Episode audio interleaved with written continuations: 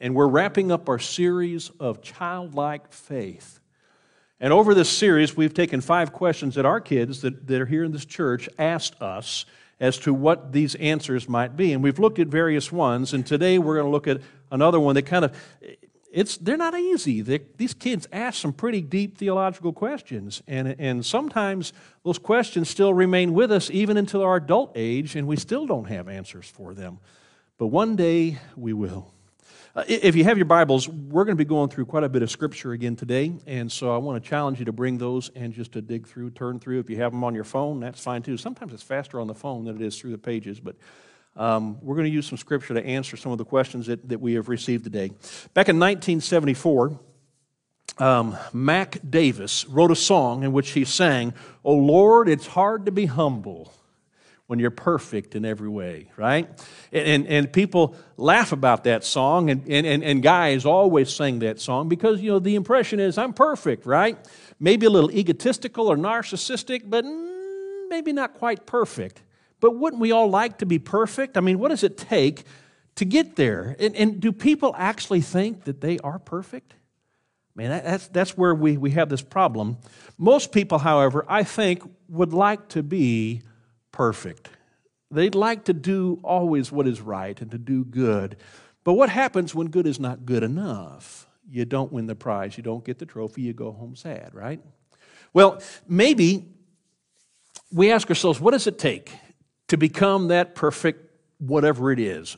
Maybe your, your goal is to be like Nadia Comaneci, to receive the perfect 10, or, or Simone Biles, and, and to, to classify yourself in this, this physical ability to do something great and outstanding. Maybe that's not you, and you just want to be like Mr. Perfect and, and uh, all the good that comes from that, right?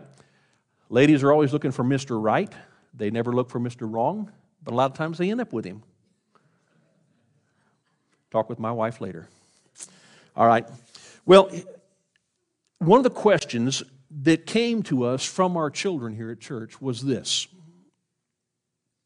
God could have just made us perfect, so why didn't He? I've got a quick, simple answer, and you can be dismissed and head home. It's this He did, we blew it. he did make us perfect, but sin enters in because of our choices. Jesus tells us this in Matthew chapter 5, verse 48 he reiterates this statement of being perfect. He says, there, You therefore must be perfect as your heavenly Father is perfect. And I think, wow, that's kind of heavy. But it's not just Jesus, it's throughout the scripture. We see in the Old Testament, the New Testament, we are called to be perfect. We're called to be holy. We're called to be righteous, to be good, to be mature, not like anything. So, but can we ever really achieve that in life? Some people think they can. Most of us realize they can't. So that's where we come today. Max Lucado, in his book, Traveling Light, he has written this statement. He says, All of us occasionally do what is right. A few predominantly do what is right, but do any of us always do what is right? According to Paul, he says, we don't. Because Paul writes in Romans 3:10 that there is none righteous, no, not one. And some beg to differ, he says. I'm not perfect, Max, but I'm better than most folks. I, have led a good life. I don't break rules. I don't break hearts. I like people. I, I, I help people. Compared to others, I think I could say I'm a righteous person. I'd used to try that on my mother, Max says. And she'd tell me that my room wasn't clean. And so I would then ask her to go with me to my brother's room he was always messier than me, Max makes the statement. And he would say, See, my room is clean compared to his. Just look at his. And then he said that never worked because she would then take me and walk me down to her bedroom. so he said, Now, you see, she'd walk me to her bedroom, and when it came to tidy rooms, mom was righteous. Her closet was just right. Her bed was just right. Her, her, her bathroom was just right. Mom was, was righteous in all this. And compared to hers, mine was just wrong.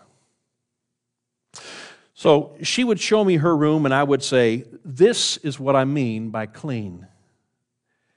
And then Max says, God does the same thing. He points to himself and says, This is what I mean by righteous. And we fail. We just can't compare. We, it seems like it's, it's useless. There's no way that we're going to be able to achieve Godhead. We just can't do it. And since we've made a mess of life, and none of us are perfect, well, where does that leave us? Well, a few things I want to talk about today. There's three, three main areas. The first one is this God still wants us to be perfect. You're not let off the hook. You still have got to be perfect. And since God is holy and righteous and perfect, only that which is holy and righteous and perfect may enter into his presence. That leaves me out. What about you? Do you remember when Moses first encountered God uh, there on that mountain in, in Midian? He was there taking care of his father in law's sheep out in the wilderness, and, and some strange event took place. Let's, let's kind of look there in Exodus chapter uh, 3, beginning in verse 1. Now, Moses was keeping the flock of his father in law, Jethro, the priest of Midian, and he led his flock to the west side of the wilderness and came to Horeb, the mountain of God.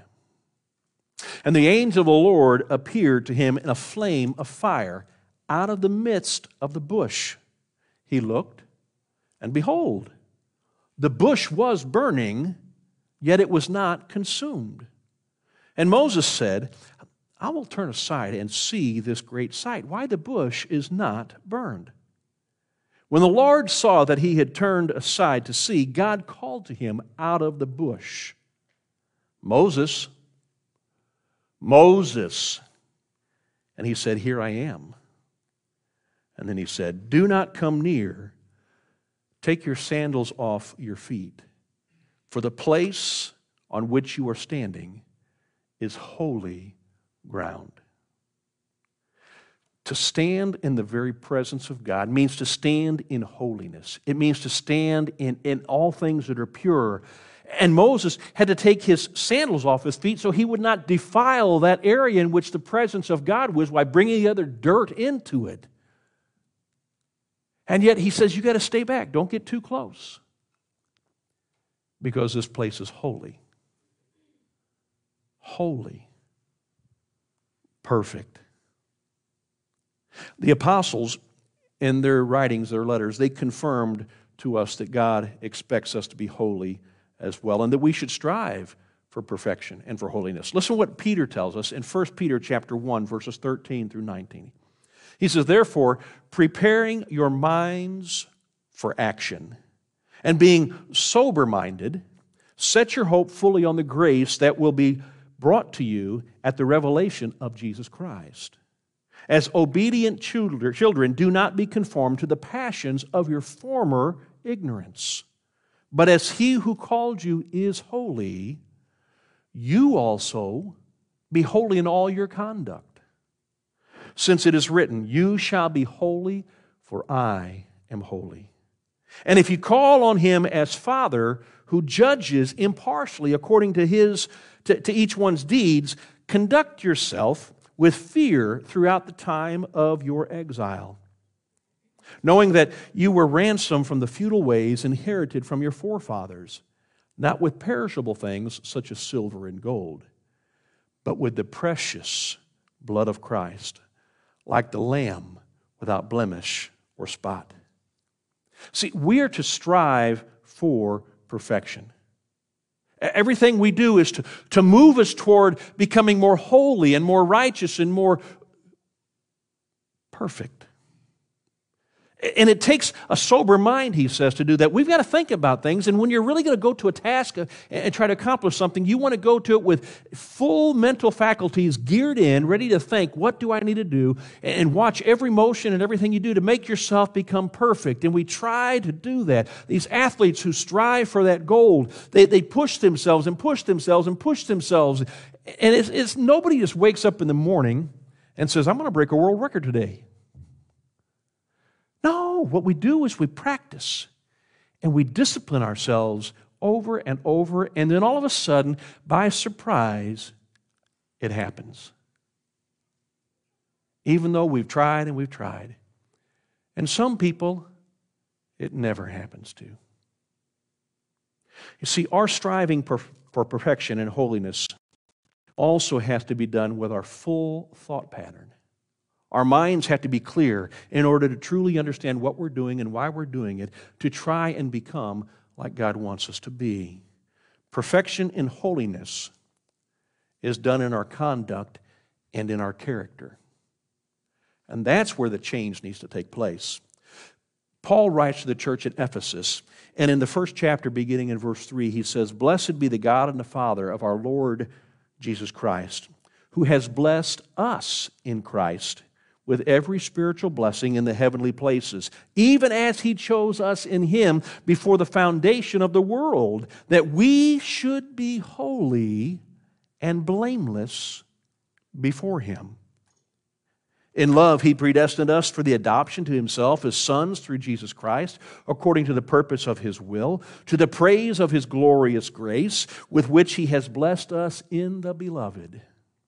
You see, our holiness and our holy and blameless lives are in accordance with the perfect will of God that He foreknew and predestined for us to become that way even before He laid the foundations of the world.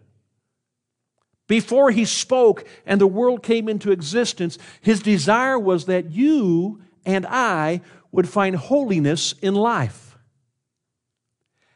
And He understood that we were going to fail. But we need to strive for it still because that's what He expects and He anticipates out of His creation. But you know what?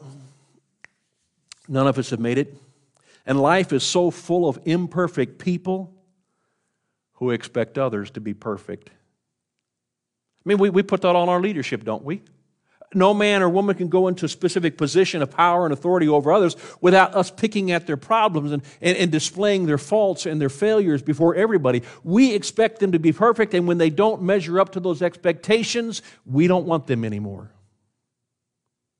But we can't look around our world and find anybody who can actually measure up to perfection because we're looking in that mirror. And when we walk away, we immediately forget what we look like and we think we're good. Well, what happens when good isn't good enough?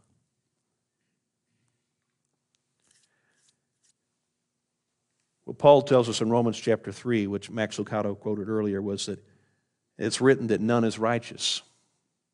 No, not one. And James tells us in chapter 3, verse 2, that for we all stumble in many ways, and if anyone does not stumble in what he says, he's a perfect man, also able to bridle his whole body. It comes down to this what we speak in our words, that's the thing that gets us in trouble so fast and so immediate. And, and we learn to use our mouths when we're just toddlers, don't we? And most of us have either said it or have had it said to us from a toddler I hate you. Right? I mean, parents, what happens the first time you hear your little one that you love and they, they come in and you think, well, where'd they even hear that word? But out of the mouths, even of babes, speaks the nature of man and our sinfulness. And he says to us if you're able to control the mouth, if you get able to control everything that you say, then you have the ability to control the whole body. Well, we've blown it, haven't we? None of us have been perfect. One of the struggles that I have in life is dealing with my own imperfections, if you can believe that. And it's in the context with people who don't want to let me be imperfect. I mean, I, live in a world that knows that I'm not perfect, but they expect me to be. How about you? Isn't that where we are? We know we're failures. We know that we have done things wrong, but yet everybody around us thinks we ought to be perfect. And we put expectations on people, and sometimes it even goes down to our children that we have expectations on. I've had people upset with me when they found out that I wasn't perfect. Marisa was the first one. She thought she was marrying Mr. Wright. Sometimes we even put expectation on our children, and we don't even realize it. And they're striving and they're working hard to make us proud of them and, and to fulfill our expectations. But the problem is, they can't. And when they fail at meeting our expectations, then they are crumbled. But you know what? You have expectations that are placed upon you even by your children because they think, Dad, you're the best. Mom, there's no one like you. And when they find out that you are imperfect and that you're just like them, it's life changing. But we still have expectations. The second thing I think that we need to understand is this that religion and obedience to the law doesn't make you perfect either. We're not made perfect through our imperfect priests that lead us in our rituals and the different things that we go on in life. I mean, imperfection produces imperfection. That's all it can do. And the law was not given to make us perfect because there's no way it could. It was given to show us our failures, it was given to show us our weaknesses and our faults and our sins, where we missed the mark. That's why the law is there. Hebrews chapter 7 verse 11 says, "Now if perfection had been attainable through the Levitical priesthood, for under it the people received the law, what further need would there have been for another priest to arise after the order of Melchizedek, rather than one named after the order of Aaron?" So what Hebrews is telling us is that when God established the priesthood, there within Israel, and he gave them the Ten Commandments, and he had them set up a tabernacle in which they should worship him, and, and, gave them all these laws and rules and regulations. He then set apart a specific group of people, the Levites, to become the priest, who were to lead in the area of worship and religious duties. But if they're messed up, then they're going to mess you up too. And that's exactly what they did. I mean, even the most perfect robotic machines that we can come up with and create.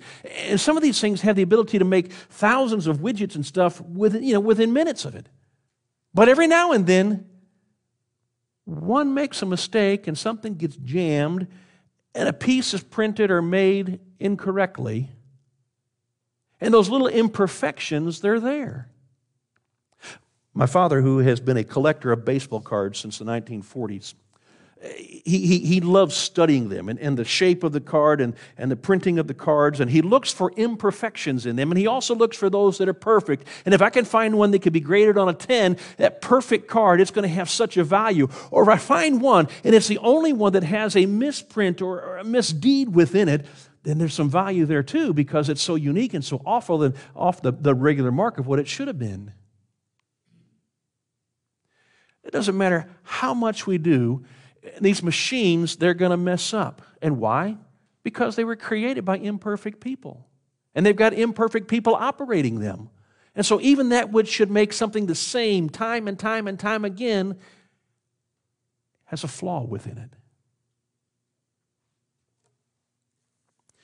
You see, imperfection is contagious. Now, we've learned a lot about contagious things this past year, haven't we? But imperfection is probably one of the most contagious things out there because we teach each other how to be imperfect, even when we're not trying. Yet, we're called to be righteous. But religious behavior is no different. Because people who try to attain perfection through religious activities, they're never going to make it. I mean, it's simply not enough to cause us to become perfect. But we keep hoping and we keep trying, and I'll try this faith and I'll try this faith and I'll go to this church and I'll go to that church and maybe I'll go into this cult or I'll try to read. We try all different kinds of things to achieve this perfection, but it doesn't work. And religion may not make us perfect, but neither does the law that is given to us, even in the Bible. The law doesn't do that. Listen what Hebrews chapter 10 verse 1 says, "For since the law has but a shadow of the good things to come, instead of the true form of these realities, It can never, let me state that again, it can never, by the same sacrifices that are continually offered every year, make perfect those who draw near. It doesn't matter how many times you have a sacrifice for your sin, it is never going to perfect you. Even though you keep coming to it, maybe even day after day, it is still not going to perfect you. The law was not designed to do that. See, here's where we get confused. We've learned, though, that if I do everything exactly right over and over again, I become perfect. Isn't that what all these athletes do? They learn if I can do something just right, it's perfection. And we move that even beyond our, our bodies and the ability to do things. We move that into our intellect. And if I can memorize certain things and if I can reiterate those when the test time comes and I get 100% on it, I must be perfect. But that's not what it is. The problem is the law was never to given to make us perfect. All it does is show us our imperfection. Imagine going to your doctor and finding out that you've got a very serious illness. And so he sits down and he writes you out a prescription and then he begins to explain this and he talks to you like every doctor does. Now, you need to understand, you need to take this prescription three times a day and make sure that it's taken at different intervals so, so that you're not all grabbing it once. All right, now eh, he begins to talk about this medicine. He says it's been used for centuries, but it's never worked once. Maybe this time you'll be the one that it will work on. And that's really what the law is. Even though everybody for centuries had been trying to be obedient to the law, it has never made anybody perfect. And yet, we're still going to prescribe it. It doesn't work. And so, God never intended for the Old Testament law to make people righteous, to make them holy, to make them perfect. He gave it to us to show that we're not good law keepers and that we need a better way. Rules don't make you righteous. Religion doesn't make you righteous. Even, even ministry is made up of imperfect people. Can you imagine that? That the staff here is not perfect? Eh, maybe close, but no, you're, you're still off, right? Let me run through a few people in ministry out of the scriptures and show you where they blew it. Aaron, he's a brother of Moses. We talk a lot about Moses, but you have to understand Aaron was going to be Moses' spokesperson because Moses felt he had an imperfection about him and he couldn't speak uh, in public. And so God says, Don't worry, I'm going to have Aaron do that for you. He'll talk for you on your behalf, but you're going to go. And so Aaron then is appointed by God to be the first high priest over his temple and his tabernacle. And Aaron's going to lead the people in their religious duties. This is Aaron. But Moses had been on the mountain too long. We don't know how many days, but eventually, you know, they start to think is Moses dead? Is he coming back? What's happened? And so they go to Aaron as their leader and as a man of faith, and they say, Aaron, what are we going to do? He says, I'll tell you what you do. Give me all your gold. we'll make things better. We hear that a lot, don't we, in evangelism today? Give me your gold, and I'll help you make your life perfect. So they gathered the gold and, and he threw it in the furnace, and out popped this golden calf somehow. He made the mistake there. Eli, who was also a high priest later on down the road, he had two sons, Hophni and Phinehas. But Hophni and Phinehas, the Bible describes them as evil. Matter of fact, it says that they were worthless men because they did not know the Lord. And as they were doing their priestly duties, they sinned in the midst of it, and God struck them down dead. Well, let's move on to the time frame of Jesus because we know that God was moving everything toward fulfillment at that time frame. And so we're going to look at Annas and Caiaphas, who had been high priest and his father in law. And, and, uh, and yet, what they did was they, they aroused the people to turn against Jesus and to scream, Crucify him and kill him. And yet they were religious men, weren't they? They were the leaders of the church. They were the leaders of, of what was supposed to be righteousness.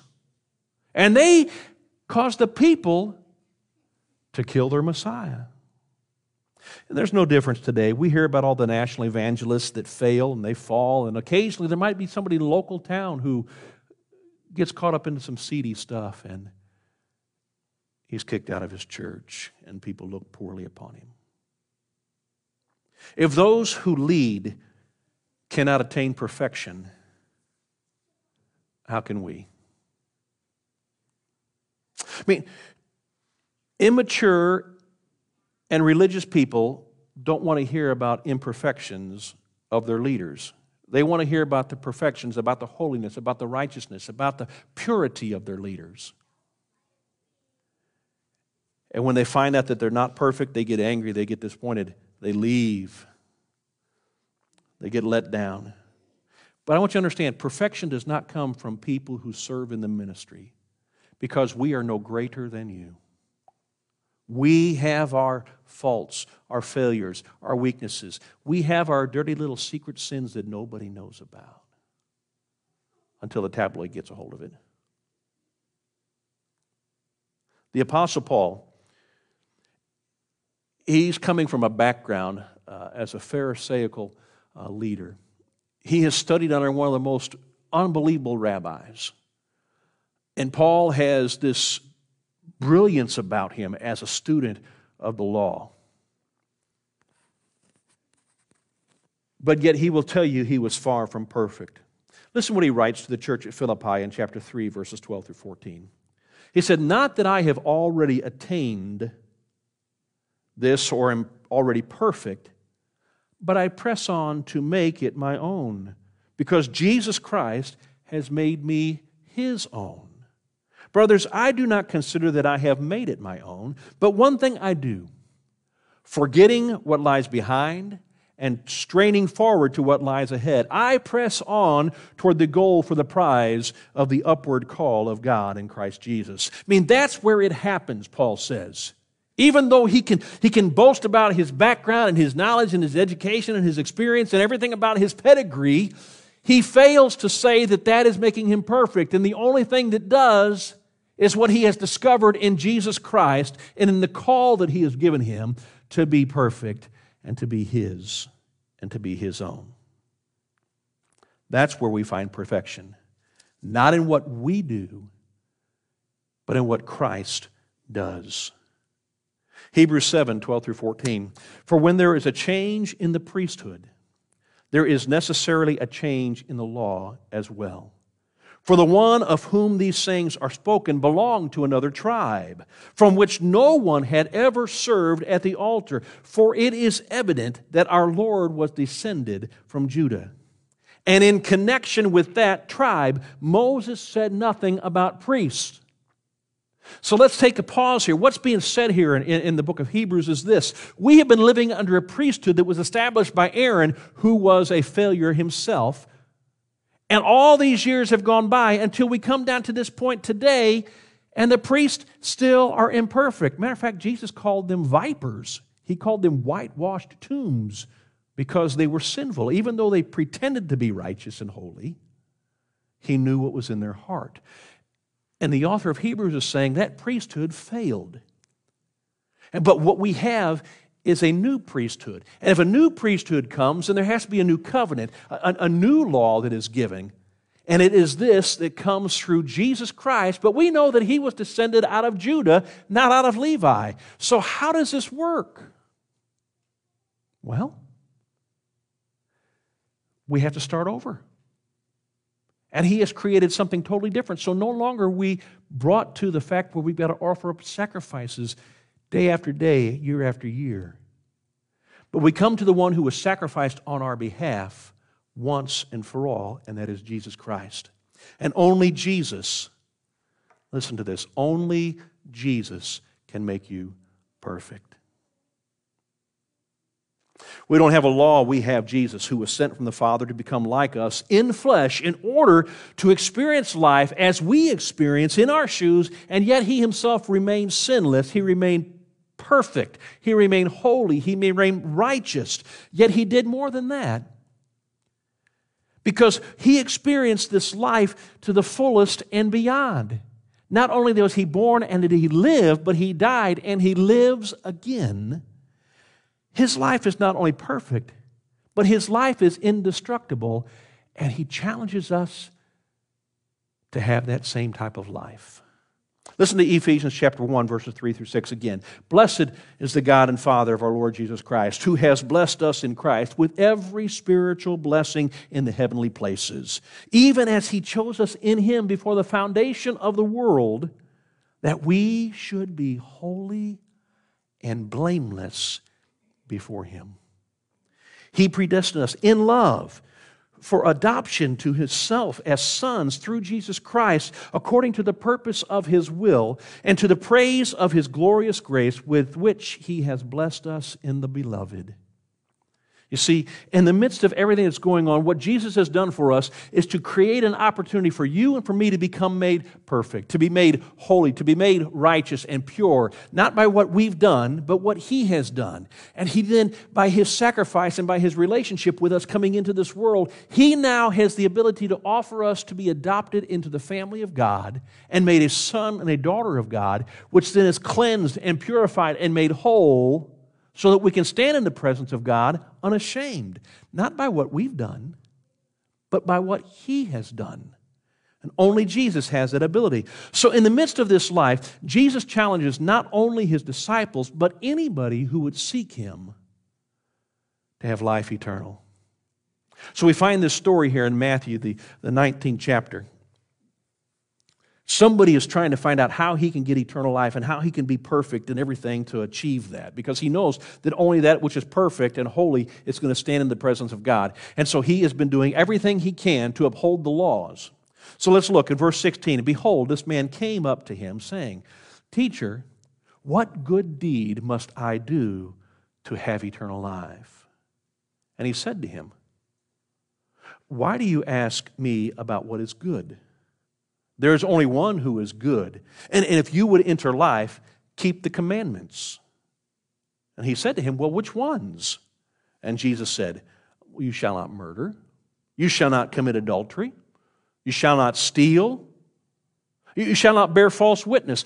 Honor your father and your mother, and you shall love your neighbor as yourself. The young man said to him,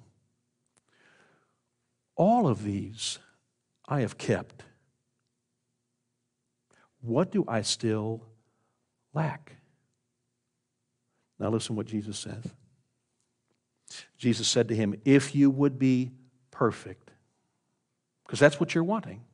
You want to be perfect so you can stand in the presence of God and live eternally. If you would be perfect, go, sell what you possess, and give to the poor, and you will have treasures in heaven. And come, follow me. When the young man heard this, he went away sorrowful, for he had great possessions. For some, embracing perfection is too much than they can afford, especially if they're rich with worldly possessions. Because it seems it's harder to get rid of things once you have really listened to the world and has told you, grab everything that you can get. But to give it away, even for perfection and eternal life, some people want to keep the things that will rust and fade away. Life isn't going to be easy. And we can all attest to that. We know it because we have had difficulties in life. And while we look at our lives and we can point again and again to the moments where we blew it, we are still called to be holy. We are still called to be righteous. We are still called to be perfect. Why? Because our Heavenly Father is that. And to have a relationship with Him, we have to have that as well. But there's nothing we can do to get there. Only Jesus. And he does that for his glory and for his praise, not for us. You're going through the struggles of life and the temptations that come with it, and, and we discover that only Christ then can make us profitable and make us pure. And James tells us that it is through this patient endurance of these hardships in life in which we find maturity and perfection because of Christ. Listen what he says in James chapter 1 verse 4. He said, "Let steadfastness, that's the endurance, that's the hanging in there when you're facing all the hardships of life, just hang in there and stay strong. Let steadfastness have its full effect. Why? That you may be perfect and complete, lacking in nothing. The hardships in life are not what make you imperfect, it's how you respond to them. But if you hang in there, and you hang in there because Christ is empowering you with His Spirit to go beyond today and into tomorrow, He will make you perfect and complete, lacking in nothing. And it's in the working of the Holy Spirit in our lives that He produces within us those qualities and those character traits that, that are displayed in our conduct and how we live. And ultimately, the greatest gift that He gives us is love. When all those other things have passed away, Love is what remains, Paul tells us. But Colossians, he writes to the church there and he says, above all these things, above everything else that you can do to be emulating Christ in life and, and, and letting the Spirit do this, he says, above all these things, put on love, which binds everything together in perfect harmony. So we know there are no perfect people because we know our own very nature. And when we look around, we see other people who are just like us. They're imperfect, they're fallen, and there's no way they're going to achieve it. Natalie Grant has a song that she has written that contradicts what Mac Davis says about himself, you know, being perfect in every way. And in this song that Natalie Grant sings, she says, There's no such thing as perfect people. There's no such thing as a perfect life. So come as you are, broken and scarred. Lift up your heart and be amazed and be changed by a perfect God. How do we become perfect?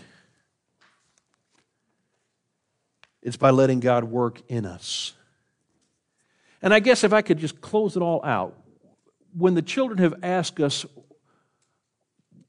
why God didn't just make us perfect, He is. If you're resting on His Spirit and relying for your salvation through His Son, He is perfecting you day by day for the praise and the glory of our Father.